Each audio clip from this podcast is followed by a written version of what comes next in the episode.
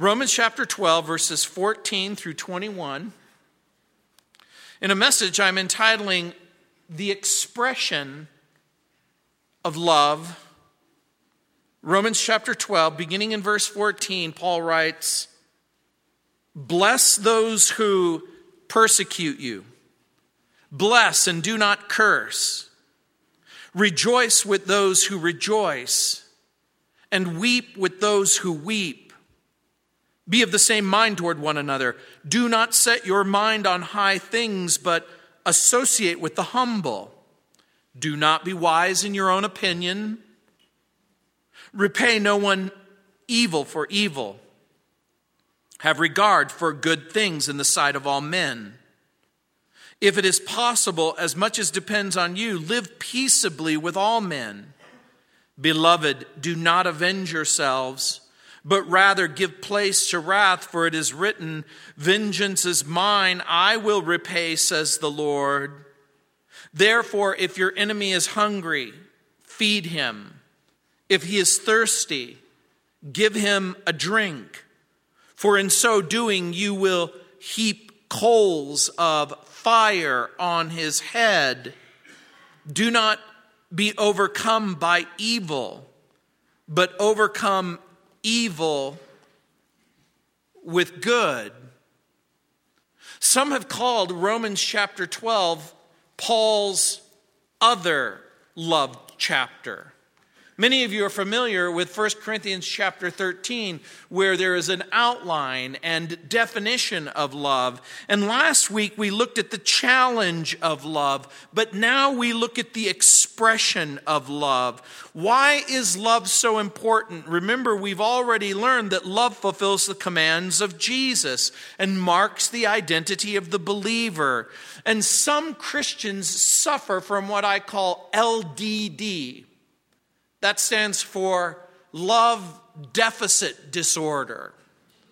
And love deficit disorder, the symptoms include apathy, indifference, hypocrisy, impurity, conceit, selfishness, insensitivity, hypercriticism, discontentment, disappointment, complaint, isolation, and fear. You know, our society is quick to blame syndromes and disorders for all kinds of problems, but at the root of many difficulties lies the persistent problem that we live in a broken world and we have personal sin, and sin is quite simply rebellion against God.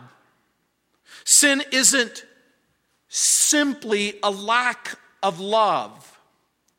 I'm going to suggest to you that it isn't so much a lack of love, but rather misplaced love because sinners love themselves. Ask a sinner if they love God, if they love other people. The chances are almost everyone will say, I love God, I love other people, yet sinners hoard love and they lavish it upon themselves.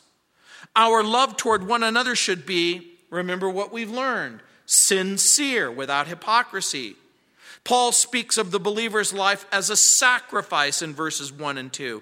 Um, we are members of a body, verses 3 through 8. We're members of a family, verses 9 through 13. We are soldiers in a battle, verses 14 through 21. We have blessings and we have battles and so, Paul instructs us on how to minister to those who oppose Christ, who oppose grace, who oppose the gospel. We're to exercise mercy, a kind of Christian nobility. We're to exercise self control. We model Christ's love and we express his love. We extend grace and mercy and kindness and forgiveness to all men. John Phillips has a, a wonderful outline for this passage. he puts it this way He says, match their moods in verses 14 through 15. Mind your manners in verse 16. Mark these methods in verses 17 through 21. We might say, be sensitive to the emotions and circumstances of people in verses 14 and 15. Be social towards the unbeliever in verse 16. Be systematic or constant in the way you live your lives in Christ before others because people are watching. They're watching what you say, they're watching what you do. All of these are expressions of love. Look at verse 14. Bless those who persecute you. Bless and do not curse. The New Living Translation says if people persecute you because you're a Christian, don't curse them. Pray that God will bless them. When others are happy, be happy with them. If they're sad, share their sorrow. In many ways, the world of Rome in the first century was a brutal world. Christians faced unrelenting persecution. They faced complete difficulty and hardship, confiscation of property, rejection from, from family, excommunication from the synagogues. And many places in the world, it's still this way. In northern Sudan, in all of Somalia, in North Korea, parts of China, parts of India, Albania. There are people who have difficulty after difficulty. This week I read a headline of a 28 year old woman who is nine months pregnant and she has a 13 month old child. She left Islam and embraced Christianity and Christ, the Sudanese government exercising Sharia law convicted her of adultery because she was a Muslim married to a Christian and they didn't recognize it. They said that the Quran didn't even recognize her, her marriage, convicted her of adultery, and whipped her a hundred, with a hundred lashes. She's standing trial right at this very moment for her life. And if she's found guilty of apostasy, she will be put to death. It's easy to love people who love you. But how do you love someone who's committed to persecuting you, to humiliating you, to embarrassing you, to abusing you? And because people love people who love them back, we sometimes find difficulty reading what we're reading. When it says, bless those who persecute you, the word persecute you is an interesting word in the original language. It means to flee towards or to run towards. The idea is that someone is after you. The picture in the old, in the, in the world of antiquity is they're running toward you with the purpose of doing you harm. They've singled you out for harm. It's not really paranoia when they really are after you. And so Paul challenges the believer not to run away. Love steps up rather than stoops down to carnal contention. Love blesses when others are bent on hurting, abusing, cursing. Think about what Paul is saying. Love doesn't simply suffer long, it does that, but it does more.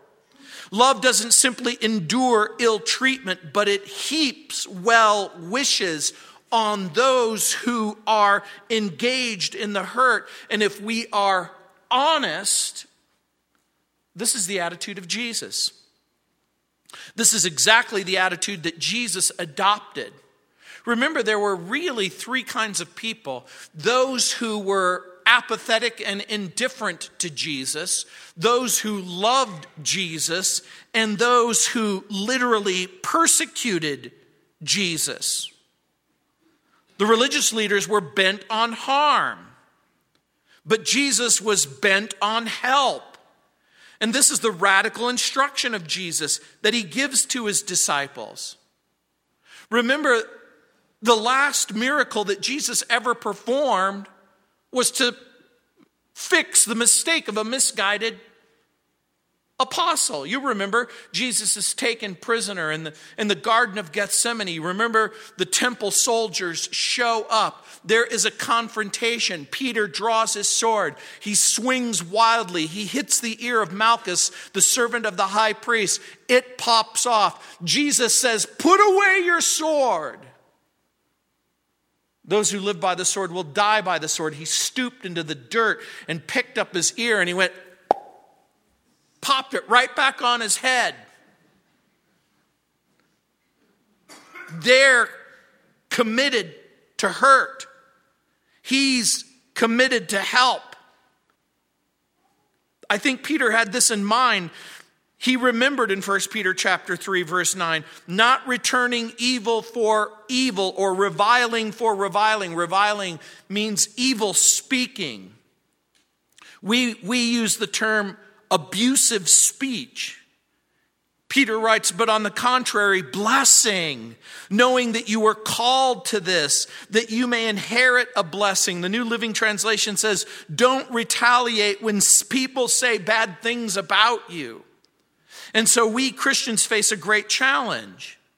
Will we express the love of Jesus? Will we represent Jesus or will we misrepresent Jesus and, and Christianity? Will we be high minded or conceited or selfish? How do we behave as loving Christians without coming off as pompous or self righteous or holier than thou? How do we remain loyal to Jesus but not antagonize our unsaved family, our unsaved friends, the watching world? Unbelievers often cite the behavior as Christians as one of the major reasons why they remain unconvinced about Christ and Christianity. They look at Christians and they wonder about the claim of whether or not Christ really changes people. Because if they see you in a constant state of depression, if they see you in a constant state of hatred, if they see you in constant animosity, if all of our friendships and relationships are adversarial, how can we convince a watching world that Jesus is really at the heart of who we are and what we are? The Bible translates a Greek word for bless. It's the word eulogeo. You is a word that meant well. Logeo was speech. We have adopted a word from this word in our own language. Sometimes we use the term eulogy. If a loved one in your family dies, there's usually someone who's assigned the task of speaking well about that person. This is the same word. Think of your unsaved family member. Think of your unsaved friends as dead in trespasses and sins. They're dead to God. They're dead to the grace of God. They're dead to the forgiveness of God. They're dead to the gospel of God. And so you have to find something good to say about them. So, what do you do when your employer or your neighbor or your family member or your classmate or your fellow worker they begin to rain down abuse? What do you do? Some people say, I get therapy. Other people say, I enroll in an outpatient program. Other people say, I get mad. Italian people say, I get even. But these aren't the options that are outlined by the Bible. Jesus says, I'm going to introduce you to something radical and different. Paul says, I'm going to introduce something radical and different. Praise your persecutor. Find something good to commend them. Pray for your persecutor. Paul in Ephesians chapter 4 verse 31 writes, "Let all bitterness, and wrath and clamor and evil speaking be put away from you with all malice and be kind to one another, tender hearted, forgiving one another, even as God in Christ has forgiven you. And you might be thinking, I, I can't. I can't do it. And the Bible says, you must. Jesus said in Matthew 5 44, But I say to you, love your enemies. And remember what love means in the New Testament. That doesn't mean you have a warm, fuzzy feeling that wells up in the pit of your stomach. It's a willingness to do what's right towards them. Bless them who curse you. Do good to those who hate you. Pray for those who spitefully use you and persecute you. Wow. Think of the impact on your persecutor when you adopt an attitude of love and blessing. Think about what happens to them. I know what some of you are thinking. You're wrong, Gino. You're wrong. The person will think I'm a patsy. They'll think I'm a doormat. They'll think I'm a fool. They'll think I'm a, a coward. Not every persecutor will be convinced or won to Christ, but each must be given a strong witness that can be used by the Holy Spirit in the persecutor's quiet and reflective moments when he or she begin to think about what they have done to you and why they have done it to you. And perhaps there's no better example given in all of the New Testament when Saul of Tarsus is there at the, at the stoning of Stephen. They've laid their coats by his feet. They're holding on to his stuff. And Stephen is watching or, or Paul is what, or Saul is watching Stephen as he is being put to death. People are picking up rocks. They're throwing them at him. You can see the blow as it, as the, as the stone strikes his body, as another one hits his head, as the skin cracks open and he begins to bleed and he prays and he goes, Jesus, remember me when I come into your kingdom. And Saul never forgets the image. He, it never goes away. Arab people have a custom that we would do to emulate. We would do well to emulate. You know, in the Arab cultures, when someone meets someone or someone departs from someone, they touch their head, they touch their lips, they touch their heart.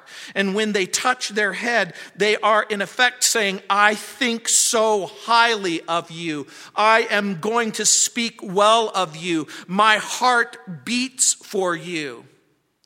It's a beautiful expression. I'm thinking about you. I want my lips to say good things about you. I want my heart to be fond of you. And someone might say, they don't really mean it. They're secretly planning to kill you. Well, should another person's hypocrisy be the grounds for your hypocrisy and disobedience to Christ? You might be thinking they don't really mean it. But in a moment of honesty and complete transparency, neither do we. It takes divine love, it takes Jesus' love to respond in the face of insult and injury. Not just with fear or difficulty, but with love and kindness. And so, look what he says when love is sympathetic. Look at verse 15. He says, Rejoice with those who rejoice, weep with those who weep we match their mood. The idea being if they're in trouble, we get concerned. If there is sorrow, we express comfort and consolation. If they're filled with joy, we reflect that joy. And there are those people who say, I'm not interested in other people. Well, guess what? If you're not interested in other people, then you aren't interested in love because love is interested in others. Love is interested in what they think and how they feel. They're interested in success as well as sorrow. And many of us have gained great victory in embracing and sharing in the sorrows of other people. When other people are hurt, when they're in difficulty, when they experience tragedy, there is sympathy and compassion towards others. But some of us are less likely to be supportive when it comes to the issue of success.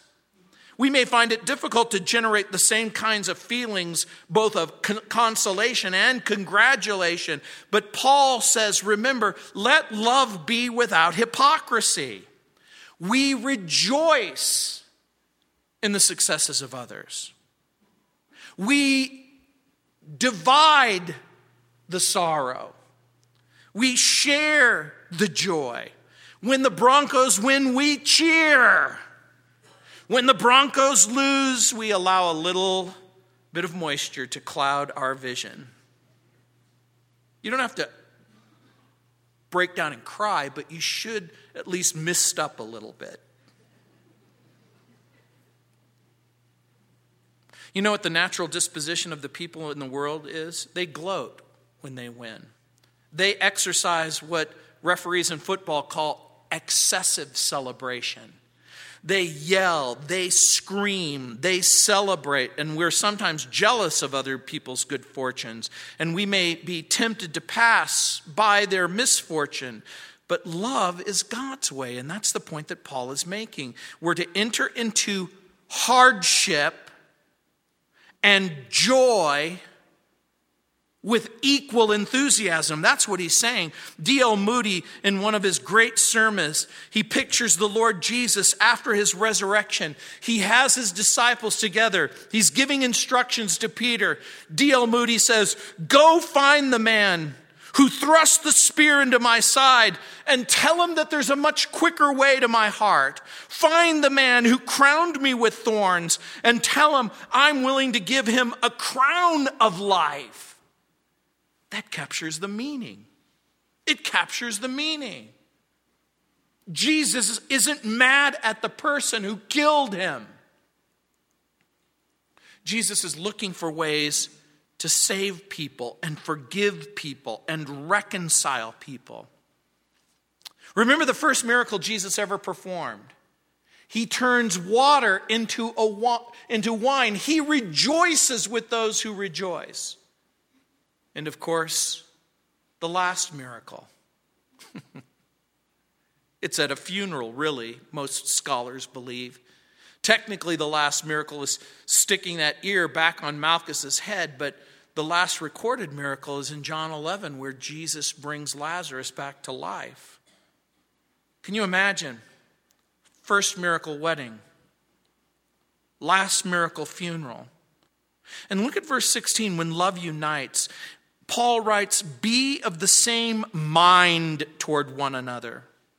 Do not set your mind on high things, but associate with the humble. Do not be wise in your own opinion. The idea that Paul gives to us is that love unites. Love isn't in the business of dividing and separating. We mind our manners. The New Living Translation translates this live in harmony with each other. Don't act so important. Enjoy the company of ordinary people. Don't think like a know it all. I like that. So, what does this kind of unity do? Paul says, Do not think more highly of yourself. We're to have the right estimation. Way's translation goes like this Do not be exclusive, but walk hand in hand with the lowly. If verse 14 and 15 speaks of love's empathy, here we're looking at love's safeguard. This is what will guard love. Don't be partial, verse 16 at the beginning. Don't be proud at the end of verse 16. Don't be partial. Don't be proud. Don't divide. Christians often will divide each other by rank, by economic circumstance, by socioeconomic circumstances. We do not separate ourselves by anything other than character. That's what we divide. We unite over the issue of character. We participate with one another in love. So, how do we avoid being partial? How do we avoid being proud? Have a right estimation of yourself. And then look what Paul says. Not only have a right way of thinking about yourself, but then associate with the humble. He doesn't mean those who self identify as humble, he means those who are in the lowest walks of life, men of low estate, people that you wouldn't normally have contact with. Most of you stay in hotels. You don't work in hotels. But when the maid walks in and you say, Hey, how are you doing? And the maid looks at you surprised because people in the room never talk to them. They usually say, Lo siento, no hablo inglés. And you go, No problema, yo hablo español. ¿Cómo está tu familia? ¿Tienes hijos? Do you have family? Tell me a little bit about yourself. Where are you from? And immediately you're going to see a smile. Paul knew that people place too much emphasis on classifications and social strata and the like. And that's typically what we do. If we're in law enforcement, we, we tend to think of people as sworn or not sworn. If we are athletes, we think of people who play and those who don't play. We tend to think in terms of people who come into contact with us and our circumstances. So, what does Paul mean when he writes, Do not be wise in your own opinion? It's his way of saying, Avoid thinking that makes you seem better than anyone or everyone else. The real force of the passage means instead of separating, love unites. Love produces harmony in relationship. Humility doesn't allow for snobbery. Do we treat people the same? And some people might say, Yes, I treat people equally bad. I hate all of them the same. But this is actually not what the passage has in mind. So, again, how do we avoid being proud? Don't be wise in your own opinion. Don't be a know it all. Be careful, Bible answer man. The Bible does have answers, but beware when you have all the answers. The apostle's warning about inflated egos. And so, the answer to the person who has developed an overly developed sense of self importance, the Bible gives warnings warnings about pride. God knows that pride always overreaches its claims, pride always demands. Pride has selfish requests.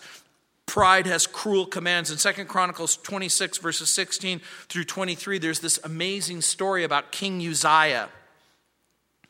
And King Uzziah was a king who did, for the most part, things that were right but he became exaggerated in his own sensibilities. He decided he was going to oppose the will of God by offering incense. In other words, he wasn't content to be a king, he also wanted to be a priest. And the Bible says that his heart was lifted up in verse 16. He transgressed, he was overcome with pride. He went in, that's the presumption of pride. He was wroth or angry. And the Bible says that God, God cut him off and then turned him into a leper. That was the isolation of pride. And that's what pride does it invites judgment and eventually brings about isolation. And so we're to avoid it. This is why I've changed my, my ringtone and phone number from who knows, Gino's. It just seemed a little too presumptuous. So, what do we do? This is what love refuses. Look at verse 17. Repay no one for evil.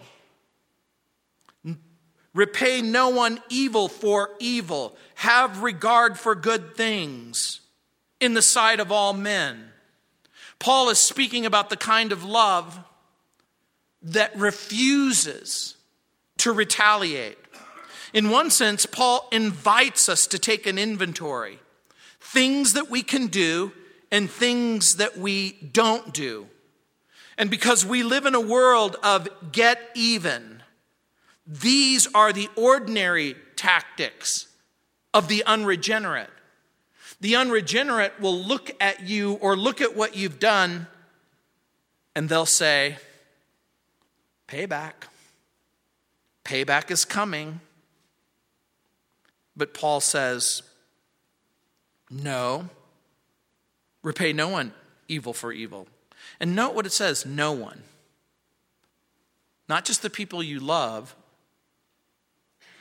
So, what does it mean to have regard for good things in the sight of all men? The sense seems to be careful to conform to the proprieties, the decencies of human society. When it says have regard for good things in the sight of all men, the, the, the expression seems to mean when you are out in public, act in such a way that is socially acceptable, that this is what normal people do to normal people in a civilized society. We are ethical as well as spiritual, and so spiritual conduct is ethical conduct, and ethical conduct is spiritual conduct. The New Living Translation translates this repay no one evil for evil, have regard for good things in the sight of all men, in the sense of that which is appropriate. So there's several principles that he gives. Quickly, I'm going to give them to you. Live passively, live peerlessly, live peaceably. There's going to be one more. When he says live passively, not passionless, not cold, not unemotional, not irritable, cross, unresponsive, unloving, untouchable. Here, passive means quiet, confident, unmoved, unmoved shaken. Paul assumes that people will do what is evil. Reread the verse. Repay no one evil for evil. Does that imply that something bad's going to happen to you? That's the right answer. Is it hard to live in this world and never have one single bad thing happen to you? Hey, I got to tell you something. It's almost impossible. At some point in your life, someone's going to say something or do something that was uncalled for and that was unwelcome. And so Paul invites us to a different treatment. By the way, was Paul familiar with evil treatment? Think the answer is yes. Was Jesus familiar with evil treatment? I think that that's the right answer. And so both Jesus and Paul invites us to a different kind of relationship with our enemy, a love relationship. The believer who has no enemies isn't doing Christianity right. A few days ago I got a call from James Hesterly, he said somebody's tagged the back of our building with some things that I can't repeat from the pulpit. And so, what do we do? We find paint and we paint over the graffiti, and then we pray. Heavenly Father, reveal to us these people who have tagged our building so that we can give them a gift card to Chili's. See, you're laughing because you're going, Who does that? Who gives the tagger a gift card to Chili's? Yes, tagger, if you're listening right now, I said it in front of all of these people. Wow, you mean if I just come forward and claim that I'm the guilty culprit, I can get a gift card to Chili's? We live peerlessly. That is, we provide things honest in the sight of men. We do things in such a way that everyone will see, wow, what you did was honorable. We live peaceably in verse 18. When love seeks peace, look what it says in verse 18. If it is possible, as much as depends on you, live peaceably with all people or with all men. Love isn't needlessly provocative. Sometimes people respond to my radio program by writing me emails. They're not looking for answers, they're looking for arguments. Not all, but some. Some are looking for validation. Some are looking for acceptance. Some are making an honest inquiry, but some people really want to fight. But we should love peace and we should make peace and we should be at peace whenever it's possible. This last week I had Jack Graham. He is the, the pastor of Prestonwood Baptist Church, which has 30,000 plus people. And I was reading his book about the unseen, and we were talking about uh, what prompted the writing of his book. And Jack Graham told the story of his father. His father worked at a hardware store in the Dallas Fort Worth area. He was a big man and a strong man, and a man who knew how to take care of himself. And someone, a shoplifter, had come into the store and had stolen some things. And the shoplifter was running away and he was speeding down the alley. And, and Jack's father was on a ladder and he had his toolkit with him. And he took out a hammer and he threw it at the culprit who was fleeing the scene. And the, the hammer missed. And the person stopped. And in a rage, he picked up the hammer and he walked back to Jack Graham's dad and he pushed him down and he began to bludgeon him with the hammer over and over and over again. And people gathered around and they and then the guy took off and they caught him just very very quickly. But his father was in a coma. And his father didn't survive the nature of peace is love but love has boundaries when it says in verse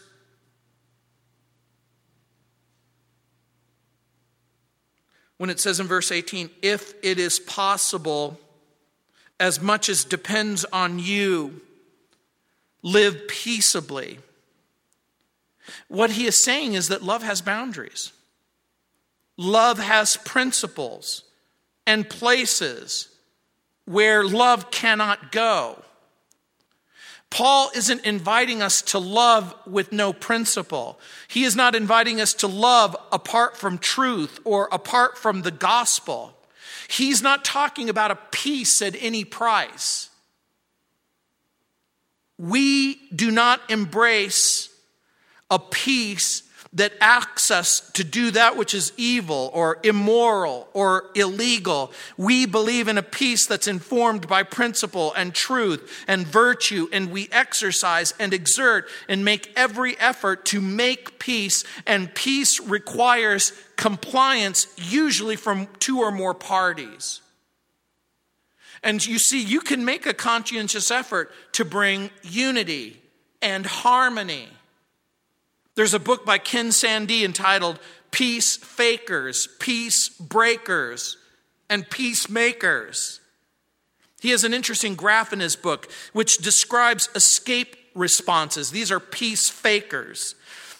And peacemaking responses, that's peacemaking. And attack responses, that's peace breaking. And some of the escape responses include suicide and flight and denial. But for the peacemaker, there's a willingness to overlook faults, indiscretions, to make efforts to reconcile, to negotiate, to mediate, to arbitrate.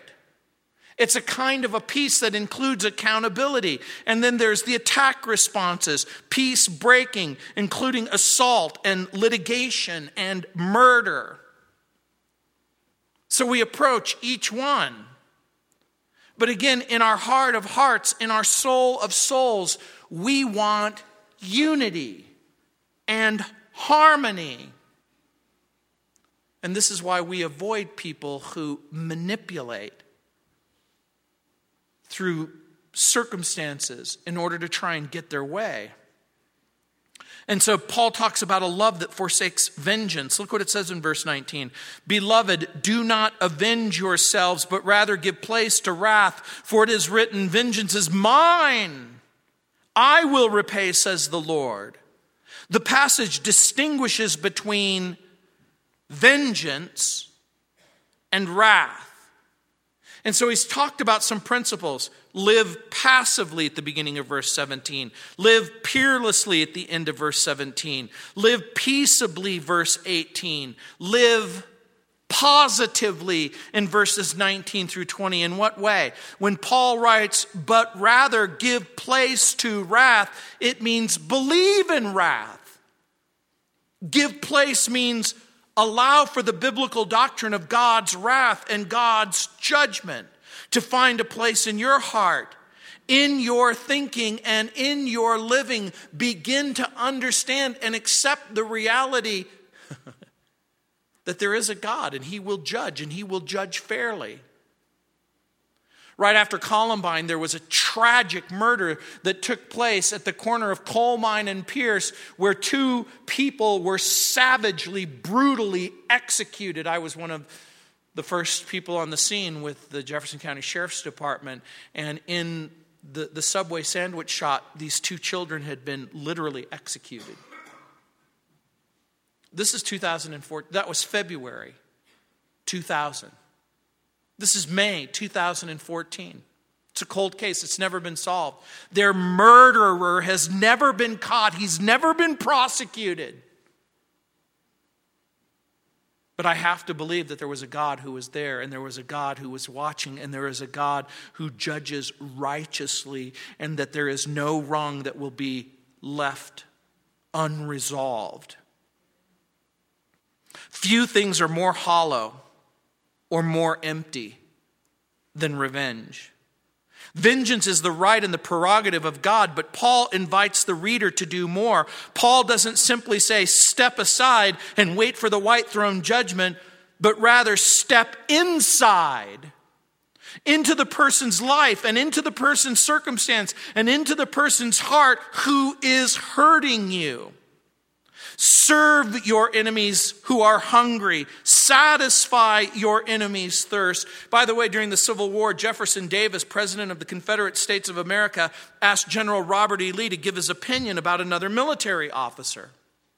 And General Lee praised the man, outlined his military credentials, pointed to his clear successes. And a man who was present overheard him and said, General, don't you know that this is the man uh, uh, of whom you speak so highly is one of your bitterest enemies and misses no opportunity to criticize you and slander you? And Lee said, Yes, the president asked my opinion of him. He didn't ask his opinion of me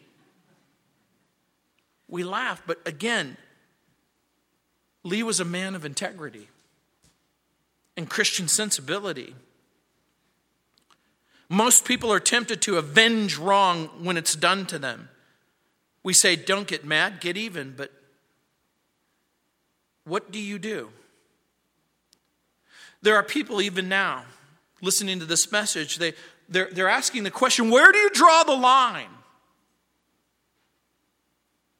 And the correct answer? Where did Jesus draw the line? I have another question for you. Did Jesus let people take advantage of him? I think that the answer is no. But I think that the answer is also yes. Does Jesus allow people to arrest him unjustly?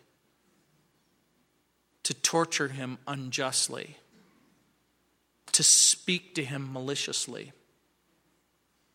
and then to wickedly execute him.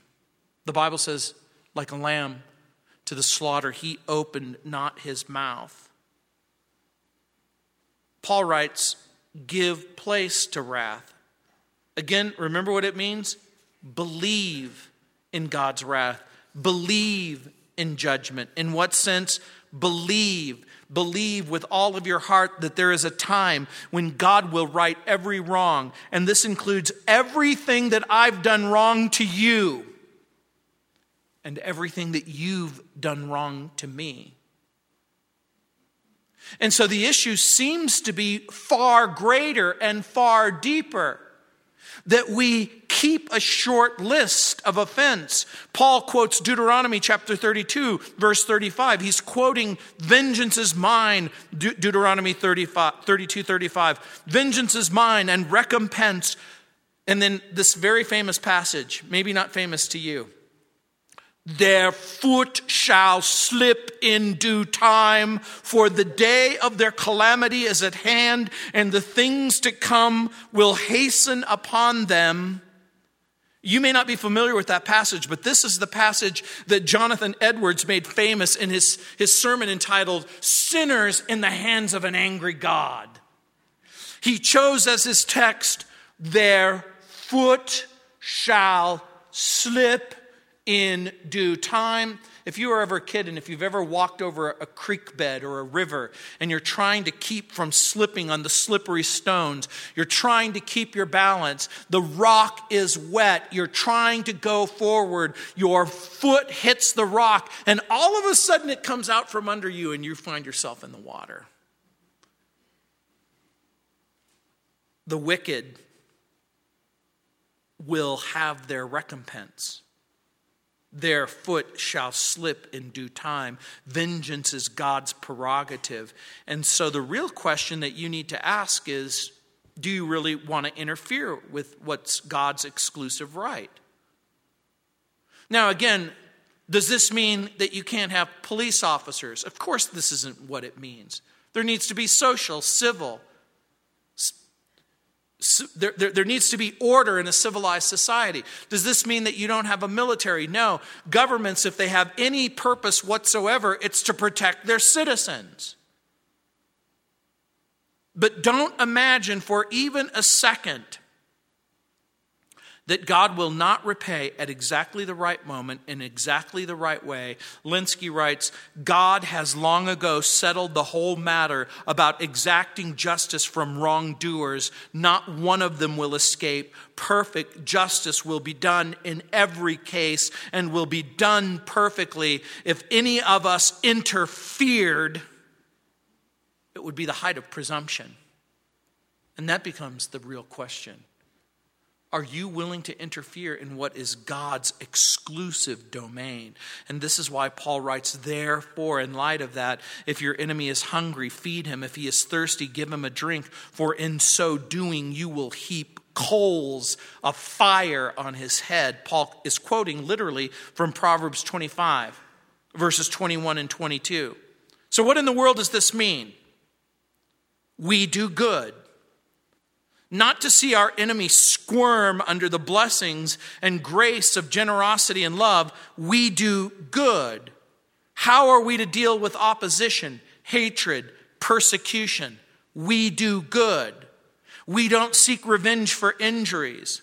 John Phillips writes, quote, it was in this way that God reacted to Calvary. The cross represents the very highest manifestation of hatred in the heart of human beings towards God. At the same time, it represents the very highest manifestation of the love in the heart of God toward man. That very spear which pierced the Savior's side drew forth the very blood that saves, unquote.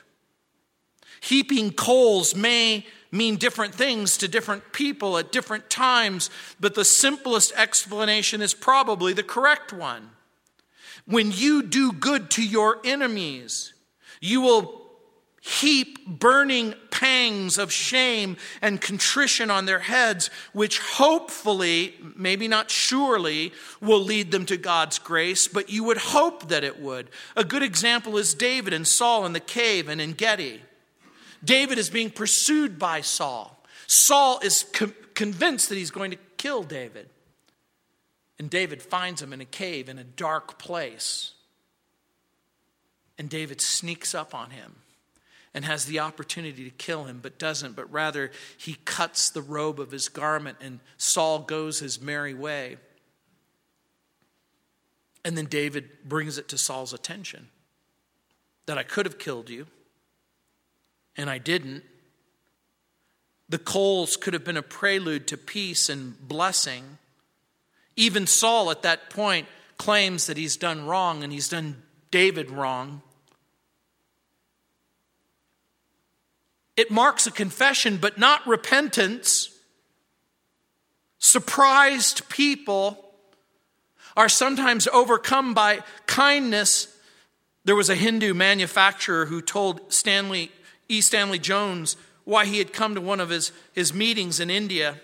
He said, Years ago, when I was a boy, we heckled a missionary who was preaching in the bazaar, and we threw tomatoes at him, and he wiped off the tomato juice from his face.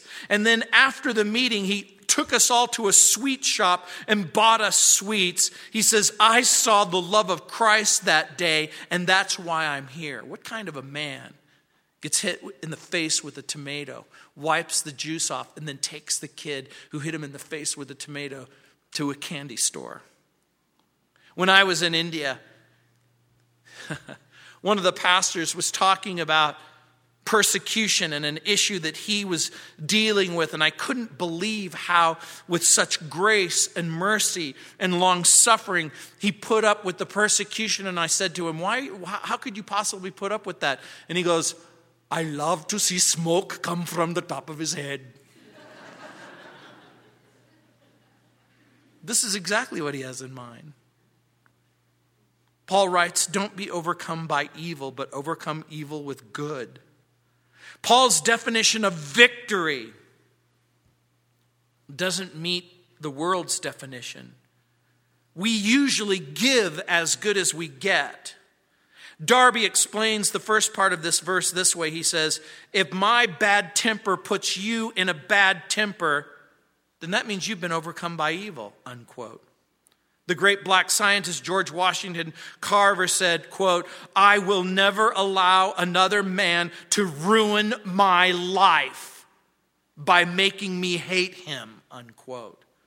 He wouldn't allow evil to take over.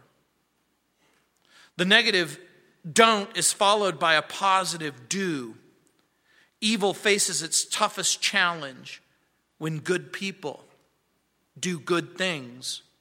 During the Civil War, Edwin McMaster Stanton used to say, Hey, you don't have to go to Africa to find a gorilla. You can find one in Springfield, Illinois. He was talking about Abraham Lincoln. Lincoln was the constant butt of his jokes and criticism, and his constant criticism and jabs went with, by without response. And when the war broke out, Lincoln appointed Stanton to be the Secretary of War because he was the most qualified man for the job. And after Lincoln was shot in the head in office, Stanton wept and called him the greatest leader of men because he'd been conquered by love. This is Paul's advice on how to love when you've been wronged. And clearly, this is exactly what Jesus has done for us. It's easy to read these words, and it's really, really difficult to follow them. You know, towards the end of his life, W.C. Fields was seen reading the Bible, and he was a, a hopeless, incorrigible, reprobate sinner. And a surprised friend asked him why he would do such a thing. And he was going through the Bible and he says, Looking for loopholes. Looking for loopholes. He's wondering if there was a way out a way out of the life that he had led. And there is a loophole. If you've lived a life of sin and rebellion, Jesus' death and resurrection can cleanse you and forgive you and reconcile you, but there is no loophole for the Christian to love. There is no convenient way out from the command. Any plans to avenge ourselves, any plan to continue to live in sin, any plan to live apart from love, any plan to stew in your juices, any plan that includes an unforgiving spirit that doesn't come from God. Kent Hughes writes, Love in the church and love in the world go together. These are the demands of commitment. Our minds have been renewed, our lives transformed. The Holy Spirit can do this. And now think about chapter 12. It begins with consecration, it continues with evaluation, it, it winds up recognizing gifts. And these gifts are informed by love. There was a man who was complaining to a missionary about missions in Africa. He said, I'm going to Africa. And he said, How can you go and preach in Africa to them and preach to them about love when there's so much injustice in our own country? And the mission leader, his answer was classic. He said, We don't go in and preach to them about love. we go in and we love them. How in the world will we do that? Again, personal consecration, self examination, using your gift. This is the kind of love that discriminates. It hates evil and loves good in verse 9. This is love that's fraternal. It's brotherly love. It's affectionate love in verse 10. It's humble, preferring one another. It's not lazy in verse 11. It rejoices in hope in verse 12. It's patient in tribulation in verse 12. It's prayerful in verse 12. It's thoughtful in verse 12. It's helpful in verse 13. It's a blessing instead of curse in verse 14. It's sympathetic in verse 15. It's unifying in verse 16. It's ethical and spiritual in verse 17. It's peaceful in verse 18. It's hopeful and helpful in verse 19 and 20. It's victorious in verse 21. Hopeful not helpful, or hopeful, not hateful, helpful, not hypocritical. And this is just chapter 12. Let's pray. Heavenly Father, Lord, we know that love's demands and love's commands might seem impossible. And Lord, we know that they really are apart from the presence of the Holy Spirit. That personal consecration and self examination and a willing to come to grips with what it means to be a gifted man or woman requires the presence of the Holy Spirit in the heart of the believer to live a life of compassion and love. And Lord, again, we confess that we fall short, but we also confess that in moments of clarity and simplicity, we know that if we will allow the love of Jesus to simply be lived out in our lives, we will be fine. And so, again, Lord, we pray that we wouldn't just simply preach about love to our family and friends, but we would live lives of love so that the things that we say and the things that we do match. In Jesus' name.